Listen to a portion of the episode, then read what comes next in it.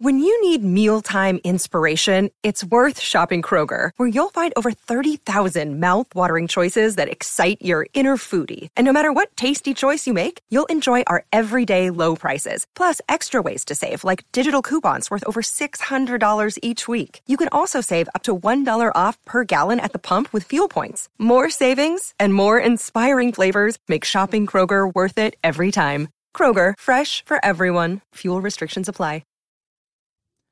The Critical Care PRN is dedicated to fostering the role of critical care pharmacists as essential members of the multidisciplinary patient care team.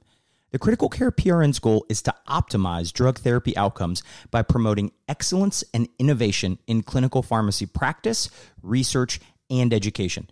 For more information, including how to become a member, go to critprn.accp.com. Again, that website is critprn.accp.com. QXMD builds mobile solutions that drive evidence based care in clinical practice.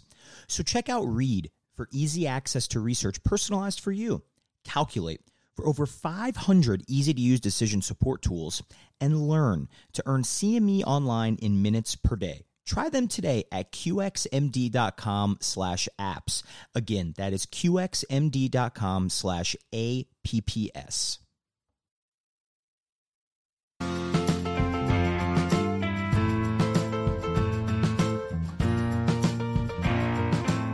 Welcome to Pharmacy to Dose, the Critical Care Podcast, a member of the Pharmacy Podcast Network and a partner of the ACCP Critical Care PRN. And I'm your host, Nick Peters. Wherever you are and however you are listening, thank you. Now, this is a rapid reaction episode. So, an important trial was published and you want to know about it, but maybe haven't had time to dive in just yet. Let's start right here. And today we're talking about the efficacy and safety of early administration of four factor prothrombin complex concentrate, or PCC as we'll refer to it exclusively throughout the episode, in patients with trauma at risk of massive transfusion. The PROCOAG randomized clinical trial. Now, published ahead of print in JAMA, so unfortunately, um, again, not open access, but I think most are able to access J- JAMA content, so hopefully that's not a barrier uh, for most. Um, our special guest is Scott Dietrich, and he is the PCC PharmD. Always thankful when he can join, and today is no exception. Uh, so print those papers, double click those PDFs, and let's dive right in. And we are joined today uh, by none other than Scott Dietrich. Uh, Scott is an emergency medicine clinical pharmacist with the University of Colorado Health, based in Fort Collins, Colorado. And you can find him on Twitter with the appropriate handle at PCC underscore PharmD. Scott, thanks so much for coming back. How are things going? I hear there was some snow that got dumped in Colorado recently. So are you in are you in little uh, early spring heaven? Well, I mean, it's melted off mostly by now, but you know, last week we got like six or seven inches overnight, and then you know, a day or two ago we got another three or four. But it'll be in the 70s by the weekend, and I think everyone's happy about that. Yes, spring is here. I love that. Um, well, we couldn't. You know, I always love whenever there's a PCC study. Scott knows I always reach out to him. He's he's my, my, the local PCC expert, and who else could we have for the Rapid Reaction podcast, looking at the newly released pro coag study. So, Scott, I'm gonna give the listeners like a little bit of like the methodology, kind of a little bit of the background, and then we'll kind of dive right in, talk about some of these outcomes, and, and really hit on some of some of the things that stood out to us and some of our kind of key takeaways when we're looking at this study as a whole. Sounds great. So, the Pro Coag study, the efficacy and safety of early administration of four factor prothrombin complex concentrate in patients with trauma at risk of massive transfusion. So, uh, published in JAMA, all the things we like in a trial prospective, randomized, multi center, double blind, parallel, group superiority clinical trial um, done in 12 French academic level one trauma centers. Big day for France, as uh, our last rapid reaction pod also featured a French study.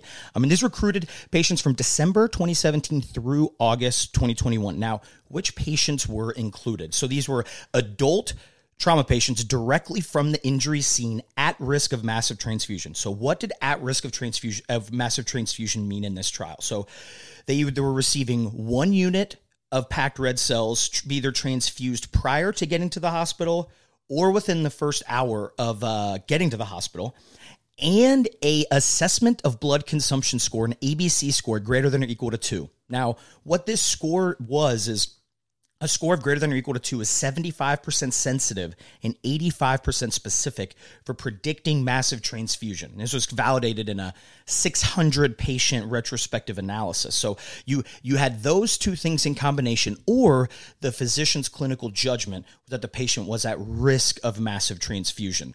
Um, and massive transfusion in this trial was defined as getting 10 packed red cells in the first 24 hours or at least 3 cells in the first hour right? So we're getting some of the some of the sickest patients here. The exclusion criteria: they traumatic arrest, uh, patients transferred from another center, anticoagulant use at baseline. I think that's a key one to to point out there, um, and patients expected to die within the first hour post admission, right? Where we think the care may be futile. So the interventions. Um, the it was placebo, right? So it was a normal saline in the placebo group, or a four factor PCC at about 25 units per kilo, um, and it was hooked up to a syringe pump given at 120 mLs per hour.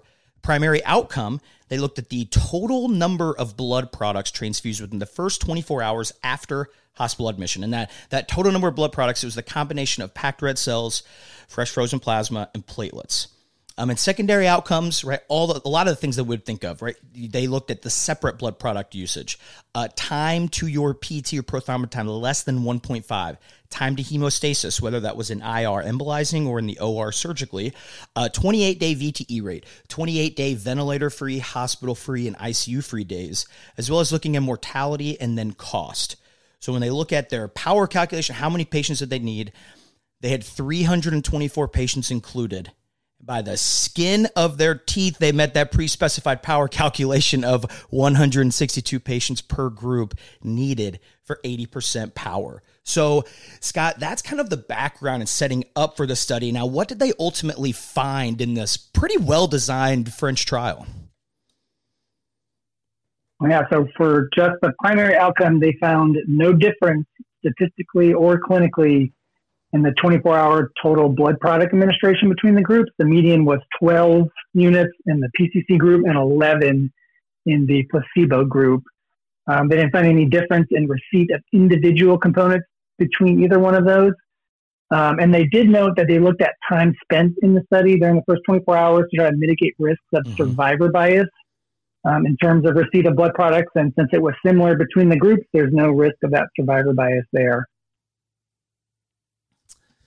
Yeah, I mean it's and it's important that you say statistically or clinically, right? Because um I mean the numbers are basic it's not like we saw 12 and a half versus, you know, 9.8 and it just didn't meet significance, right? This is basically the same. And so with the big primary outcome now, we talked about some of the secondary outcomes, how are they going to look at those individual products, right? And maybe one of them was driving it. So that they find anything that we could we could hang our hat on from like a a secondary or subgroup analysis with some of this stuff?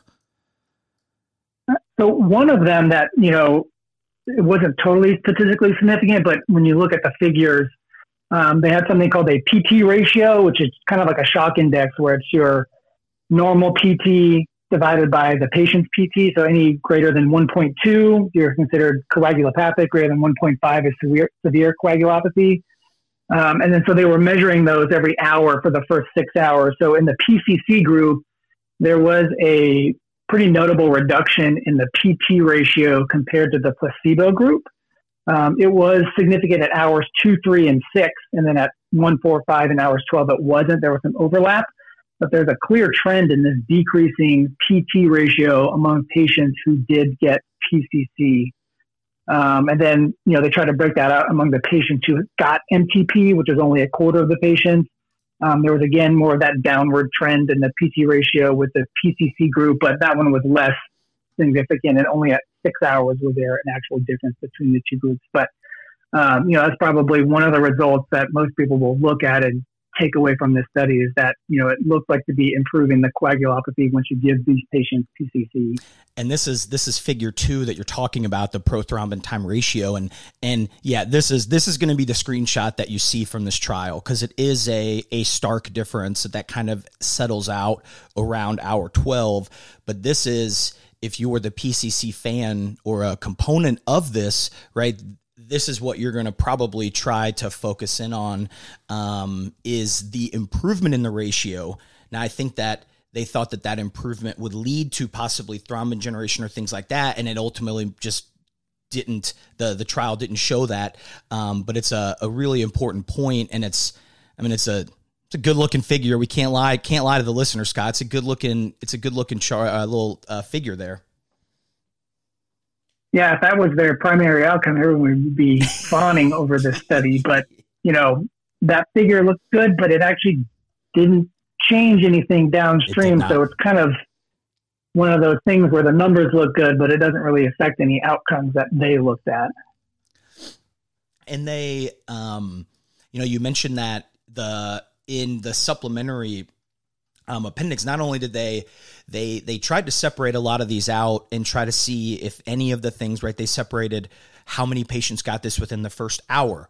Um, they looked at the patients who got massive transfusion. They tried to do some of these subgroup analyses, and you know we'll talk about um, why some of the subgroups may not have been as impressive as they thought. But you know, in all of those, they looked, and there was really no difference. Um, and I think part of that is because this trial was really well done.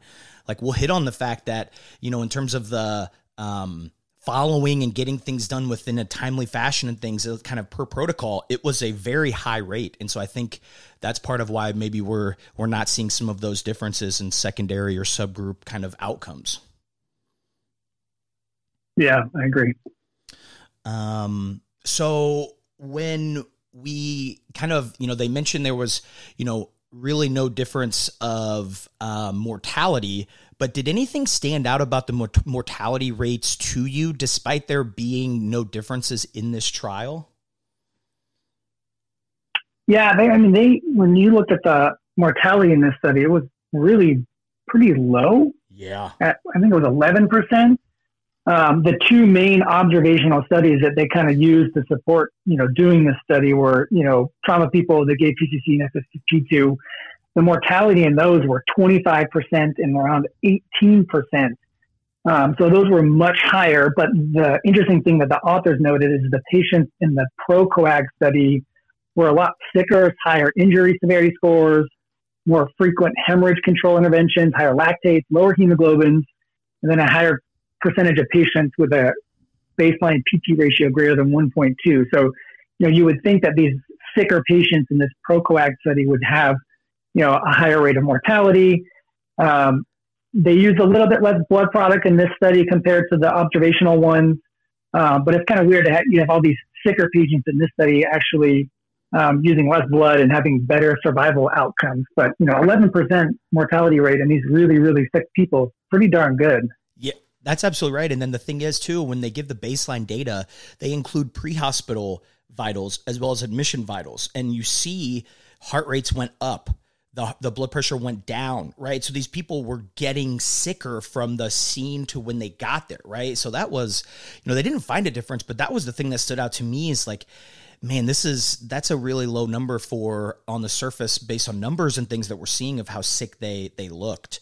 Um, now, there are some other, we didn't necessarily find um, differences in those outcomes, but when you kind of took a peek through some of this study, what were some of the things that stood out to you as either notable or interesting and maybe they they influenced it, not like a confounder, right? But but this is a reason maybe why we we didn't find something because they they they got really good care, they got this within this time, etc. Yeah, so you know the their time to intervention of the PCC with our goal was one hour from ED arrival, and they met that in 95% of their patients. So that's incredibly fast for like a randomized controlled trial. You know, if you were just, you know, in the trauma bay and the they roll in, they look awful. You start giving blood, trauma asks for PCC. You'd probably get it down there in maybe an hour. So, you know, then being able to go through the randomization process, uh, everything that they did, getting the PCC to the patient that fast is pretty amazing. Yes. Yeah, because you're describing like like it's it's it would be great to get that within like to have that within the hour if you weren't enrolling someone in a randomized double blind placebo controlled trial. Like you're doing all that and then doing it. That's impressive. Yeah, I mean that's a well-oiled machine they had going there. For anyone that was curious, it was um, a bedside RN who prepared the um, the PCC and was the only unblinded member in the entire process. Obviously, they're making it, so they had to. But um, I thought that was I thought that was interesting um, and how they how they made it. Um, now, we talked about the pre-hospital care, and something that stood out to me and um, is how long it took for them to arrive from the scene.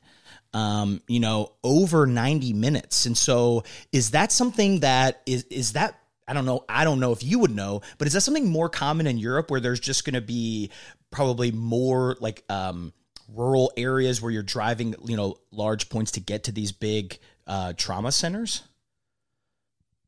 Yeah, I'm not. I'm not sure about that. You know, you know, these are big academic medical centers, kind of places where they're doing these trials. I wouldn't think that you know a lot of their trauma would be coming from more rural areas. So you know, half of the people were intubated in the field. So I don't know if it's more of a ah, stay and play kind of scenario and they get yeah. lines and tubes and everything in place before they put them in the bus and drive them there versus maybe trying to do a little bit in route. But, you know, a lot of the previous trauma studies that we, you know, see in the U.S., usually it's like 30 minutes, mm-hmm. 20 to 30 minutes is, you know, time from injury to ED arrival. So that, that 100 minutes is definitely longer, but you know, 11% mortality of these people, yep. I guess they can keep on doing that, whatever they want to do if they're having that kind of outcome. That that's a really important point. That uh, forty eight percent of patients in both groups are intubated, um, and then right adding on to things that would that would possibly delay time, and we'll get to this right. But um, seventy six percent in the PCC and eighty six percent in the placebo group got TXA. So obviously those are other things they're setting up and stuff. Yeah, so that is a lot of people getting TXA. Yeah, let I don't I don't know what you guys do up there, but I mean we don't do that much TSA TXA here in northern Colorado. So no. you know, seeing like ninety percent of people getting it in the pre-hospital setting is shocking. It's uh no, I would say that um the that would be the at this point of where we are now i would say that's more the exception not the rule of of txa infusing as patients roll in i'd say it's more common if someone's transferring from another hospital and they did it there. But from the field, I would say TXA being given prior is is pretty low. So that was my thought too. Um, now the thing, you know, one of the things that stood out when I was looking into this was specifically the difference in um, kind of the belief of of TXA between um, the the countries basically and and the the the American or the the um, the Eastern kind of the East guidelines that the the U.S. follows, it doesn't have as big of a recommendation um, for giving the antifibrinolytics. But when you look at the European guidelines, it says uh, we recommend that it be given, be administered to the trauma patient who is bleeding or at risk of significant hemorrhage as soon as possible. Grade one A recommendation. Um, so I think that probably explains why over three quarters of the patients in both groups got that. And then what's the influence of that on on this when they're giving this that you know this agent that we know is going to have effects on our coagulation kind of a standard that they're doing? And i don't know if you could argue that's as much of a standard here. Yeah i mean you know they're giving everyone a bolus and a drip. 90% of the people are getting it pre-hospital. These are very very sick people. I don't know if that one of the reasons that the mortality was so low, but you know that pre-hospital STAAMP trial with TXA kind of came out showing that you know they did a post hoc where you gave it within an hour of injury, you know the mortality got better. So I don't know, maybe they're onto something out there, and you know trying to give it pre-hospital. You know, from my understanding of the literature and the things that I've seen is, you know, mostly people who are in hyperfibrinolysis, it, it starts early and it goes away once you start mm-hmm. resuscitating people. So, you know, pre-hospital TXA is probably the best time to give it. We're not going to have TEGs on people in the field. So it's kind of like, you know, these risk factors and, you know, variables of whether someone would be eligible or not. Obviously, the people in this study being very sick and hypotensive and high injury severity scores and, you know, they would all meet all that kind of criteria. So seems like a good, you know, population to give it in. And yep. maybe that has something to do with their lower mortality. This episode is brought to you by Shopify. Whether you're selling a little or a lot, Shopify helps you do your thing, however you cha-ching. From the launch your online shop stage, all the way to the we just hit a million orders stage. No matter what stage you're in, Shopify's there to help you grow. Sign up for a $1 per month trial period at shopify.com slash special offer, all lowercase. That's shopify.com slash special offer. If you're struggling to lose weight, you've probably heard about weight loss medications like Wegovy or Zepbound, and you might be wondering if they're right for you. Meet PlushCare, a leading telehealth provider with doctors who are there for you day and night to partner with you in your weight loss journey. If you qualify, they can safely prescribe you medication from the comfort of your own home. To get started, visit plushcare.com slash weight loss. That's plushcare.com slash weight loss. Plushcare.com slash weight loss. So the, the TXA was was one thing that stood out. You know, they the the study uh, mentions that all patients received care according to the the European post traumatic hemorrhage guidelines, and so um, kind of the big the big three things um, identify the bleeding source ASAP. We can we can agree on that, right? We've talked about the TXA. The other one is the um, ratio of transfusion products, right? And in the U.S., it's one to one to one. Um, a try to be balanced between the three, whereas the European guidelines they recommend an FFP to PRBC ratio, keeping it between one to one and one to two, and only giving platelets to keep those above 50k. So um, I didn't know those kind of differences going into this trial, but how much do you think like do you think the like they tracked the product? So I don't know. Does the do you think the ratio played a part at all in any of the findings since they literally looked at all the products they got regardless? Yeah, I mean, when you look at like the PCC group, they got like six packed red cells and four of FFP, so they're kind of near that one to one, a little bit more. Yeah. Um, you know, we when that PROPPR trial came out a few years ago, the U.S. like leaned real hard into that one to one to one ratio mm-hmm. goal, and um, you know, we're using whole blood at our level one, so that kind of changes how you know the ratios are set up. But you know, there's actually I think last week or the week before, First10EM had a big blog post about that one to one to one versus one to one to two ratios, and kind of saying that you know that PROPPR study wasn't that slam dunk that people are making it out to be. And, you know, maybe the ratio of one to one to one to two, somewhere in that range is probably fine. And mm-hmm. maybe not focusing so much on the ratio, but getting product to people who need it. And, um, I don't know. It's very interesting because the numbers that they're showing in the study are different than what we're doing, and their mortality numbers are so so good that maybe maybe we don't need to do that one to one to one ratio, and one to one to two is somewhere in that range is good enough. Uh huh. Yeah. Well, and the you you talked about the impressive um, time to PCC.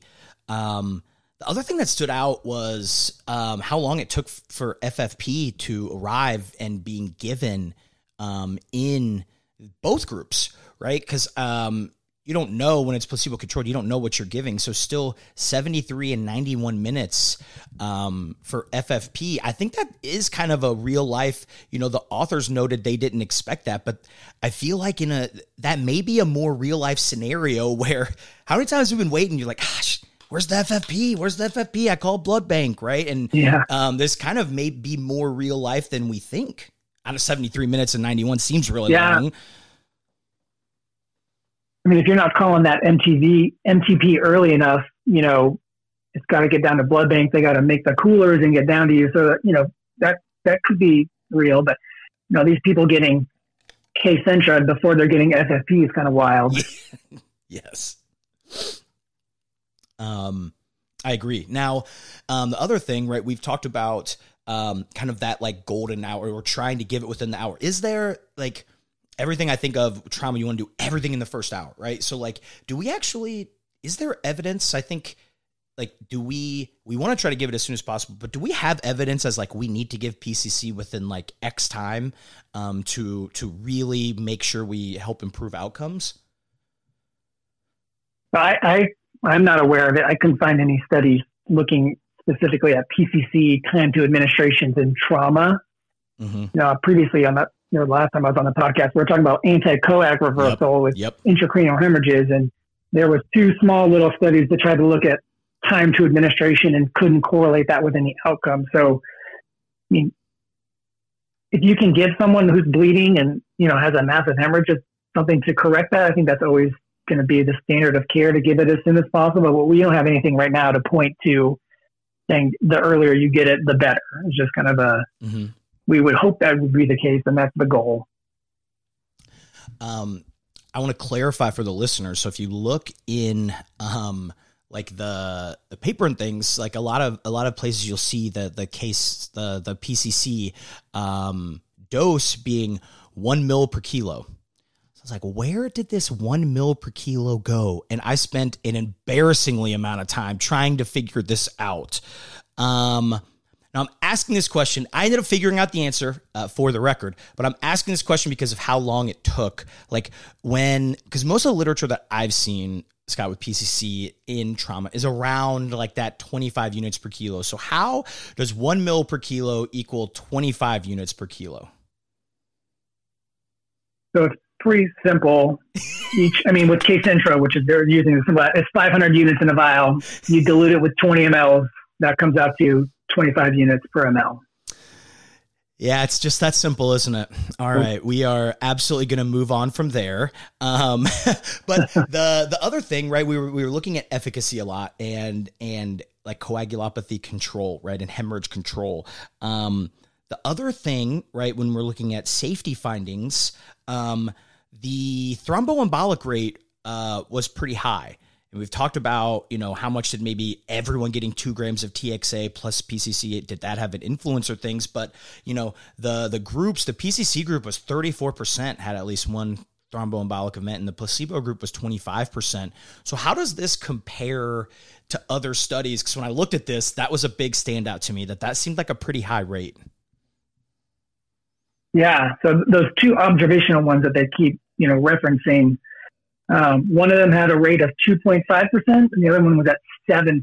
So this is, you know, and five to 10 times as much, which is much, much higher. Um, but those previous studies, they kind of weren't really clear about how far out from the injury they were looking, you know, for events. One of them mentioned it was just during the hospitalization, and they only, only looked for DVTs and PEs, where in this pro coax they did a lot better job. They were looking for yeah. DVTs, PEs, strokes, superficial thrombosis, and they had another other category. So, you know, maybe they just found a lot more because they were actually looking for more. But you know, this is a this is a high high rate, um, thirty five percent. Um, you know, we talked about survivor bias earlier. There's another thing called survivor's curse, where you know if you survive the initial resuscitation, then you're more likely to get you know organ failure and downstream um, oh, complications. Yeah. But because the mortality was the same between both groups. It's not really a survivor's curse scenario. Um, so maybe it is the study drug. You know, this giving Kcentra to people does increase the rate, but um, you know, there's a lot of confounding things with you know OR requirements. These people were very severely injured. There's mm-hmm. probably immobility issues with ICU length of stays and things like that. But you know, a lot higher rate than we're kind of normally used to seeing in these kind of studies. Um, so uh, I want to point out one thing. So when we were talking about, because I was looking at this, and I want to point out two things that the author said, and then I want to ask you a question about one of them. So um, the authors kind of chose this inclusion criteria, and they worked to select patients with severe acute bleeding early um, so that PCC could be given early, right? So they were trying to see what PCC looked like in combination that standard care in a more real life context. I think they did a really good job of that. We've mentioned that that time to drug.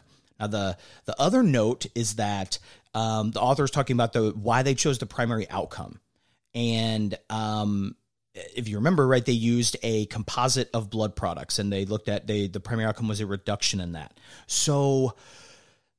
I guess my question for you is Scott. So they they the author said that they used this because a they the a study looking at vasopressin and trauma used the same endpoint um, and that was kind of their justification. Now, that study is a study that showed positive outcomes with, but we don't use vasopressin routinely in hemorrhagic shock. So I'm just wondering, is is part of that? Did they use a kind of surrogate outcome of blood product use in trauma, or is this actually a more acceptable outcome from what's been published than than I may think right now? I mean, it's kind of an either or. I'm like, yes, mortality in this kind of you know disease state is the best one to look at. Um, but you know you're going to need a huge number of people, like something like the crash two, to see a difference. Unless the intervention is like a huge difference, which we're not assuming PCC is going to be like this magic cure all and it's going to decrease the mortality by like 10 to 20%. So, you know, if you're designing a study and you're only going to get three to 400 people in it, you know, if mortality is going to be your number one, it's highly unlikely that you're going to be able to find any difference. So, you know, you got to use the next best thing. We're giving people something to hopefully stop them from bleeding. Maybe blood product administration over the period would be, you know, what you're hoping to reduce. You know, blood products aren't without complications. They're costly. You know, they have adverse events associated with it. You know, a couple times a year, there's always like a shortage of blood products in the U.S. So, you know, maybe you found something to where trauma people where you're using half a amount of blood, that would be a great thing overall. So, you know, I can understand that as an endpoint to use in this kind of study, but um, you know, they didn't find any difference anyway, so it doesn't really matter which one they picked. They couldn't find any differences in anything. Yeah, and that's and and uh, I think that's a really good thing to point out is you know, it, not necessarily thinking that um, you know mortality can be complex, right? And these are some elderly patients and and wanting to be sure to try to find something objective you know doesn't necessarily seem unreasonable i was curious about funding of it too right when i think of something like this so it's a this trial was supported by a nonprofit grant from the french ministry of health and then the the pcc or actually it's uh Kanokad. I don't think I said that right, but that's the four factor PCC that they use in, in France, and that was donated for free by the manufacturer. So, um, it, it brought me a little bit more comfort knowing that it wasn't like a you know um, it was a nonprofit kind of investigator initiated trial. Um, and sometimes they have to think right? They they want to be sure that they're not setting up these grants um, you know to fail you know setting up like you said a trial where they would need you know 5000 patients to see something when logistically that just isn't all that possible for something like this. Um my other big takeaway from this was um, viscoelastic testing and um, the role of that with this trial because I think this is probably for centers that do not have um, TEG or ROTEM routinely like av- av- available, like right um, for the trauma patients when they get in. I think this study is is very very applicable to those centers because they didn't do any they didn't do any viscoelastic testing here, right? They gave the PCC before that. Is that is that correct, Scott? Yeah. So I mean, all the pre-hospital stuff and up to the PCC was all prior to any viscoelastic testing. They mentioned that you know if they had it available, they would use it and kind of try to guide things on it. They you know one of the things they mentioned was like a kind of like an R time that they mentioned for people, but you know it doesn't seem like they were using it all that often in everybody. And you know, one of their things that they the authors mentioned is that most places don't have it. The guidelines in terms of cutoffs of like when and how much to use something based on a TEG result isn't standardized yet, so they weren't going to focus on that. They were going to try to be more of a pragmatic situation, and that's definitely reflective of what you know we do at our newly minted level one. We we do TEGs on people, but we are awful about actually looking up the results and trying to act upon any derangement derangements that we do see. So I think that you know this study definitely applies to us and is generalizable to how we treat patients right now. I think that's a universal thing. I don't think that's. I, I don't think that's just you all. I think that's. I, I, think that's something that the that centers across the country. Um, I think that's something that that all of us are thinking about and, and dealing with here. Um, so before we get into our, yeah, and another thing is like when they were designing yeah. this study, they were doing it in like 2015, 2016, yes. 2017. Yes. So at that time, you know, the use of it was very low. So, you know, we're getting results in 2023, but all of the planning stuff that happened for this was well was well before the study started. So, you know, at that time there was even less info and data to support that kind of stuff. So, you know, it does come out several years later after we started, but you know, again, that's still kind of the practice that most of us are seeing. Um, you know, if you go to Denver Health, where Ernest Moore and those people are, they're doing a, a lot more than most people. But I think this is, you know, applicable to pretty much ninety percent of people out there. That is a really, really good point. That they started enrolling patients in December 2017, and the viscoelastic testing now, from what it was then, is on a different planet. Um, so that's a that's a that's a really really good point to to um, mention. Uh, the before we get into our kind of our kind of final thoughts or takeaways from this, is there? I think you had mentioned in a in a when you were on previously that there was a trial that was going to be looking at something similar to this. Is that it? Do we know? Is that still something that's going to be coming on the horizon? Yeah, so there's something called the TAP study, TAP. Um, our level one was like looking into trying to be involved as one of the study centers. I haven't heard much about it since. So I don't know if we actually got in, but this is a CSL Behring study where they're giving, I think it's like 35 units per kilo of Kcentra, the trauma people. And their goal is to have it to be multinational. They want to have 8,000 people enrolled in this study. Um, the primary place is out of Birmingham, Alabama. They're the ones running it, but um, you know their kind of shtick was they want to show a one and a half percent reduction in mortality, um, and their justification with that, even though it's not a huge number, that you know if you were able to reduce traumatic hemorrhage deaths all over the country or even the world by one and a half percent, that would add up to a lot of lives saved. So, you know, this is kind of like the opposite of what you were talking about with a, you know, the funding for this ProCoag study. This is the exact opposite, and they're just going to give PCC to 8,000 people and, you know, go fishing for some outcomes and hope to find a tiny little outcome. And then, you know, if they show a mortality reduction, that you're pretty much going to be guaranteed to be getting or Kcentra to all these people now.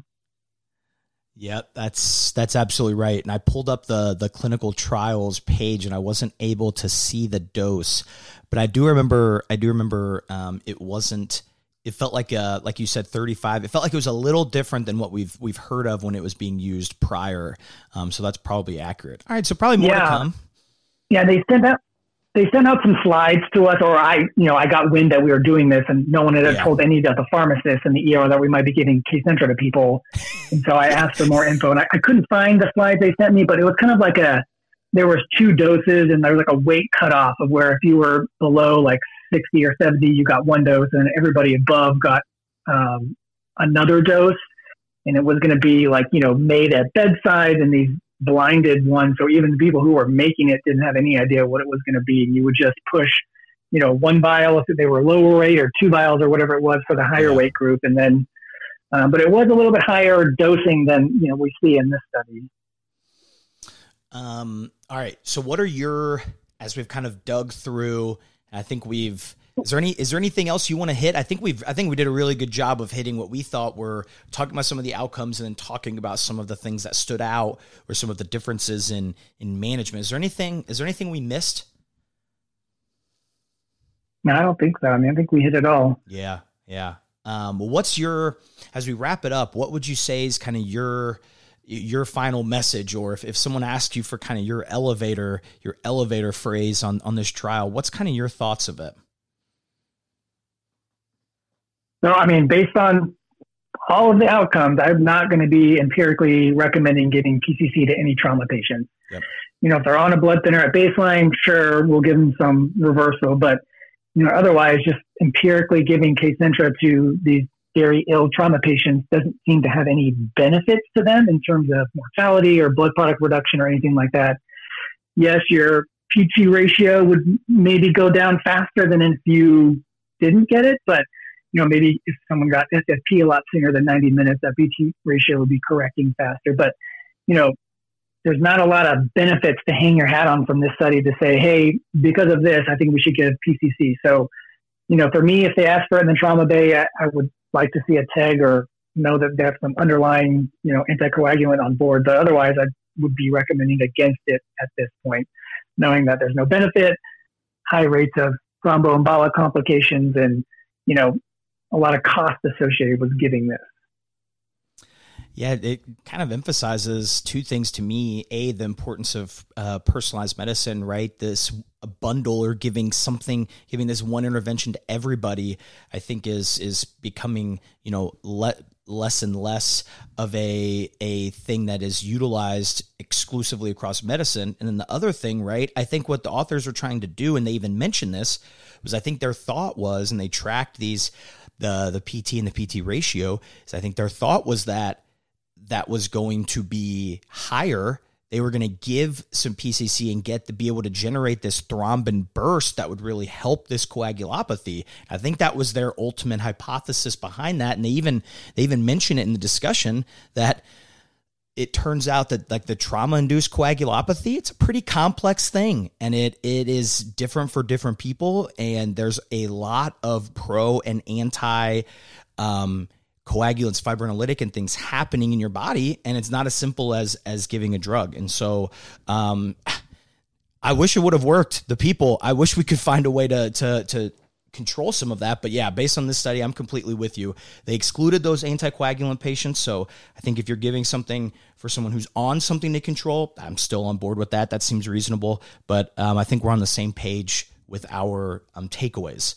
Um, everyone reach out if you have thoughts if you want to tell scott uh, relay to us um, if you have a different opinion uh, he is at pcc underscore pharmd and then of course myself at pharmacy to dose to to dose um, scott thanks so much for for coming on taking some time out of your out of your busy day to to talk about a trial that i think a lot of people were um, waiting on or kind of excited to hear some of the results about Oh, my pleasure. Thanks for having me. Thanks again to Scott. And uh, just like he said, please reach out again for those uh, at PCC underscore PharmD for Scott um, and me at Pharmacy to Dose, TO to Dose. Uh, that would be Twitter or Instagram if you want to reach out. Uh, reach out via email, pharmacy to dose at gmail.com. And of course, the reference list with the articles, guidelines, and things we discuss and more is featured in the podcast episode description as well as at pharmacytodose.com, our website. And until next time, I'm Nick Peters, and this is Pharmacy to Dose the Critical Care Podcast.